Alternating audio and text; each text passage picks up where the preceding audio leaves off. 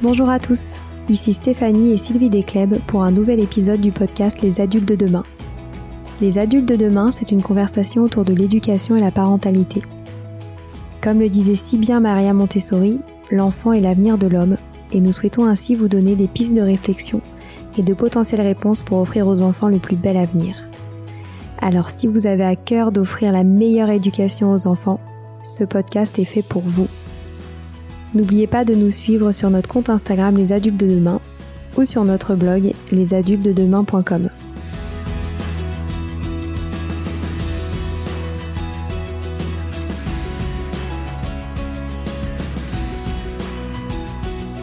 Bienvenue sur les pauses éducatives de Sylvie, un nouveau format de podcast en plus de nos discussions quotidiennes.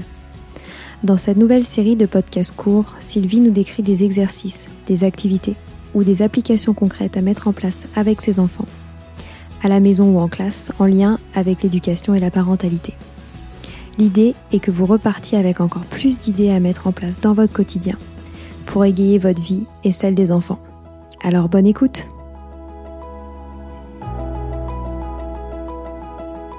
Pour la pause éducative d'aujourd'hui, j'ai envie de vous faire une série sur l'écriture. En effet, nous avons enregistré un épisode, l'épisode 62, avec Corinne Desbornes, qui nous a longuement parlé de l'apprentissage de l'écriture. Et nous avons souvent beaucoup de questions sur ce sujet, et je pense qu'il est très important de préparer les enfants très jeunes à l'écriture. En effet, l'écriture peut être un jour un problème pour certains enfants. J'en ai même vu certains qui se retrouvaient en phobie scolaire à cause de l'écriture parce que certains adultes avaient beaucoup trop d'exigences par rapport à l'âge de l'enfant ou par rapport au développement de sa motricité fine. Et donc je pense qu'il est, important de, de traiter de ce sujet et que autant parents, grands-parents ou enseignants puissent préparer les enfants à ce geste d'écriture afin que l'enfant le vive bien, développe sa motricité fine et soit heureux d'écrire et que ce ne soit absolument pas un souci, un problème, un handicap qui leur gâche un peu la vie, comme je l'ai vu certaines fois. Donc, avant l'écriture, on va parler plutôt d'activités de graphisme. Donc, pour commencer, vers environ 18 mois ou 2 ans, il est bien de faire prendre conscience à l'enfant qu'il a la capacité de laisser des traces ou des empreintes sur un support. Par exemple, avec de la peinture, avec des objets divers, par exemple avec des pailles, avec de la laine, avec des bouchons, des tampons, qu'il trempe dans la peinture et il laisse des traces sur une feuille. C'est vraiment prendre conscience qu'avec le geste, on peut laisser des traces. Ensuite, on va leur faire comprendre aussi que c'est leur corps aussi peut laisser des traces pour leur corps ou les objets. On a vu les objets, maintenant on va voir aussi le corps. Donc par exemple, vous déroulez au sol un grand rouleau de papier, vous trouvez ces grands rouleaux par exemple chez Ikea, vous mettez de la peinture dans des assiettes par exemple en plastique ou en carton plutôt, et ils trempent leurs mains dedans et ils font des traces avec leurs mains sur ce grand rouleau de peinture. Ils peuvent aussi le faire avec les pieds. En général, ils adorent ça. Moi, j'ai publié des photos sur mon compte Instagram, sylvidec underscore Montessori, d'enfants de notre classe Montessori Athéna de Bailly, de petits qui font cette activité-là, et ils adorent ça. Évidemment, il faut pas avoir peur qu'ils se salissent. Il faut vraiment euh, se dire que c'est un moment très important où on va les laisser exprimer tout cela avec leur corps et prendre conscience vraiment qu'avec leurs mains, avec leurs pieds, ils peuvent laisser des traces sur un support. Ça, c'est vraiment très important et un grand plaisir pour les enfants. Donc, ce qui fait qu'ils vont vraiment d'abord vivre le graphisme avec leur corps. Ensuite, ce qu'on peut faire aussi en motricité, c'est les faire marcher le long de différentes lignes. Par exemple, vous tracez une ligne au sol à la craie et vous les faites marcher sur cette ligne. Par exemple, vous pouvez vous servir aussi la ligne du cercle. Vous savez, dans les classes Montessori, on trace une ligne, un cercle au sol ou une ellipse, cela dépend. C'est l'endroit du regroupement, l'endroit où on va parler ensemble, où on va chanter, où on va entendre des histoires. Et il est bien, on peut les faire marcher sur la ligne. Donc ils suivent la ligne et ils marchent sur cette ligne. Après, on peut ajouter une difficulté, les faire marcher par exemple avec une clochette à la main et il ne faut pas qu'ils fassent teinter la clochette. Marcher avec un plateau, il faut pas qu'ils fassent tomber le plateau, puis on met quelque chose sur le plateau. Ça développe en même temps leur, équilibre, une motricité vraiment à l'aise, et là encore, ils voient que leur corps peut suivre une ligne. On peut aussi euh, tracer une ligne droite au sol, assez large, avec un scotch de couleur, et l'enfant marche dessus. On peut aussi faire ce genre d'activité avec de la pâte à modeler. vous leur faites faire des, petits rouleaux, vous savez, des lignes, et là, vous leur, vous leur montrez ce que c'est qu'une qu'une ligne droite, une ligne ondulante, une ligne brisée, etc. En donnant toujours bien le vocabulaire, et c'est eux qui ensuite le font eux-mêmes. Ensuite, on peut aussi prendre des cerceaux, par exemple. On les pose au sol et on demande à l'enfant de tourner autour du cerceau. Et là, toujours penser à faire les choses dans le sens de l'écriture. Hein, quand vous leur faites faire euh, des mouvements, leur faire faire dans le sens de l'écriture, même avec leur corps entier. Encore plus, bien sûr, si vous faites des activités euh, de vie pratique ou des activités de graphisme, pensez toujours à la façon dont vous allez tracer un O, par exemple, ou un A, et faites-leur faire toujours les activités dans ce sens-là. Ainsi, ça va les préparer aux activités de graphisme, aux activités d'écriture. Vous pouvez aussi prendre des poutres ou des morceaux de bois, les placer de différentes manières pour créer un parcours et leur faire faire ce parcours. Hein, en leur disant, bah, tu fais une ligne droite, là maintenant tu vas faire une ligne brisée. Vous pouvez aussi mettre des petits étaux au sol en dents de scie et vous leur dites, bah, là tu montes et là tu redescends, puis tu remontes et tu remontes encore, puis tu redescends. Ça, ce sont des activités que vous pouvez faire régulièrement chaque jour. Et à ce moment-là, ils comprennent vraiment cette, notion de, déplacement du corps le long d'une ligne.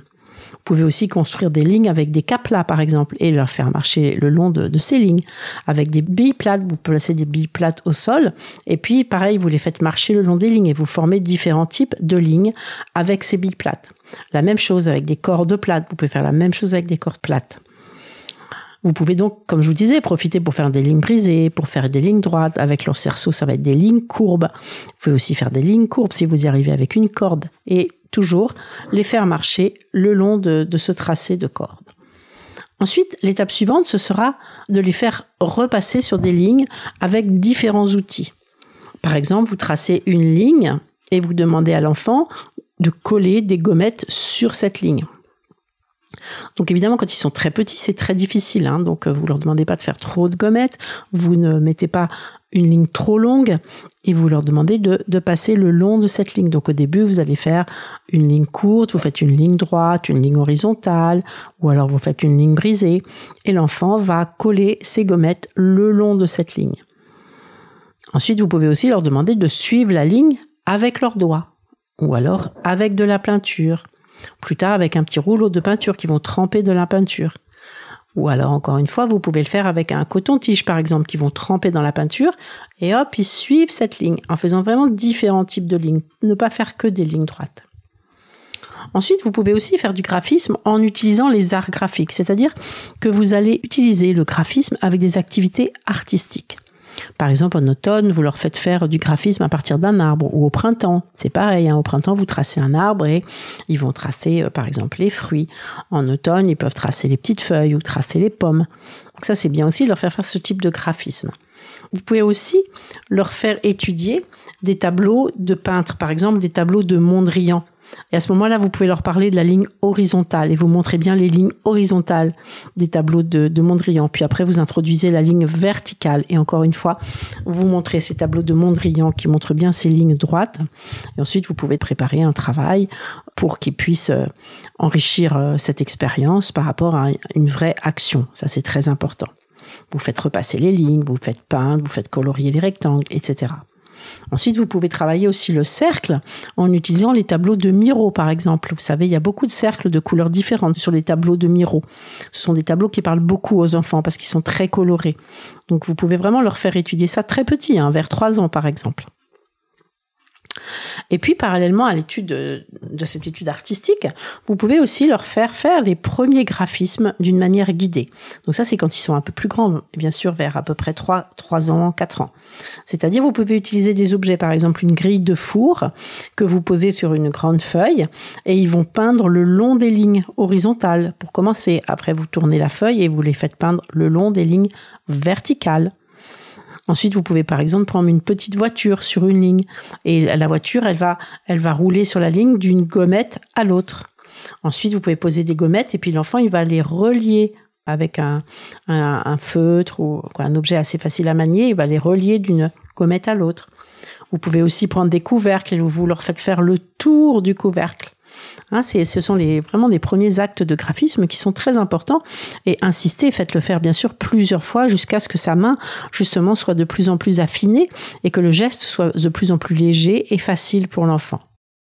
Quand il va maîtriser tout cela, vous allez pouvoir commencer à leur faire faire maintenant des reproductions de, graphismes sur différents types de supports et avec différents médiums. Les médiums, je vous le rappelle, ce sont des crayons, des feutres, des pinceaux. Quelque chose qui est très bien pour les petits, c'est les chunky, qui sont des feutres avec un bout rond, qui sont vraiment idéales pour les petits. Donc par exemple, vous allez démarrer un modèle et l'enfant doit continuer la ligne. Donc différents types de lignes, encore une fois, différents types de tracés, et l'enfant doit continuer. Donc là, on est encore dans un geste libre. Ils vont reproduire, ils vont continuer, ils vont s'approprier le geste qui les aide à, faire ce type de ligne. Mais ils vont pas être limités dans l'espace. Hein. Ils sont encore très petits, donc vous les laissez reproduire, mais sans les limiter dans l'espace. Puis, quand ils vont être plus grands, c'est-à-dire vers 4-5 ans, bon, comme je vous dis toujours, je n'aime pas dire des âges parce que ça dépend vraiment du développement de la motricité de l'enfant. Je vous rappelle que parallèlement, vous allez faire beaucoup d'exercices de, de, vie pratique où ils vont affiner leurs gestes, affirmer leurs mains, que leurs doigts soient vraiment très agiles, que la main soit légère. Et donc, ça dépend vraiment des enfants Hein, c'est pas parce qu'un enfant euh, a du mal à écrire qu'il est handicapé, qu'il est moins intelligent, qu'il va pas y arriver. Laissez-lui son temps et hum, adaptez-vous à, ce qu'il est, hein, sans avoir trop d'exigences, bien sûr. Donc, on va commencer là à leur faire faire des, reproductions de graphismes de plus en plus complexes, hein, et dans un interligne qu'on va faire de plus en plus réduit. Et c'est à ce moment-là qu'on va limiter le geste de l'enfant dans l'espace. Donc ça, c'est quand ils sont grands, quand la motricité est plus fine. Donc vous commencez à reproduire des graphismes, évidemment, dans des lignes euh, très larges au début, et puis des graphismes simples. Et puis plus l'enfant va grandir, plus l'espace entre les lignes va être réduit. Mais ça vraiment, il faut pas, comme je vous disais toujours, ne mettez pas l'enfant en échec. Sur l'écriture non plus, c'est très important de ne pas mettre un enfant en échec. Donc laissez-lui son temps. Faites-lui faire des choses progressivement. Faites-lui répéter, répéter, reproduire jusqu'à ce ce que les choses se fassent facilement. Et ensuite, vous introduisez une difficulté supplémentaire. Donc voilà pour aujourd'hui. Dans le prochain épisode, je vais vous expliquer comment comment on développe euh, le graphisme dans nos écoles Montessori Athéna, quels objets on utilise pour en arriver peu à peu à une écriture fluide euh, et, et jolie. Voilà, c'est fini pour aujourd'hui. On espère que cet épisode vous a plu. Avant de se quitter, on a quand même besoin de vous. Si après avoir écouté cet exposé, vous ressortez avec plein d'idées pour apporter le meilleur aux enfants, n'oubliez pas de nous laisser 5 étoiles et un petit commentaire sur Apple Podcast, sur iTunes ou toute autre plateforme d'écoute de podcast. Cela nous aidera à mieux ressortir et surtout à nous motiver pour continuer cette aventure ensemble. Si vous avez des suggestions, des idées de thèmes, des questions à poser, n'hésitez pas à nous contacter sur les réseaux sociaux, Instagram ou LinkedIn, en tapant les adultes de demain. Nous serions ravis d'échanger avec vous. Si vous souhaitez en savoir davantage sur Sylvie, je vous invite vraiment à aller voir son blog sylvidescleb.com ou à la suivre sur Instagram en allant sur son profil sylvidesc, D-E-S-C, Montessori. Enfin, si vous souhaitez en savoir plus sur le calendrier des prochaines formations Montessori, rendez-vous sur www.apprendre-montessori.fr. On a hâte de vous retrouver vite et à très bientôt sur les adultes de demain.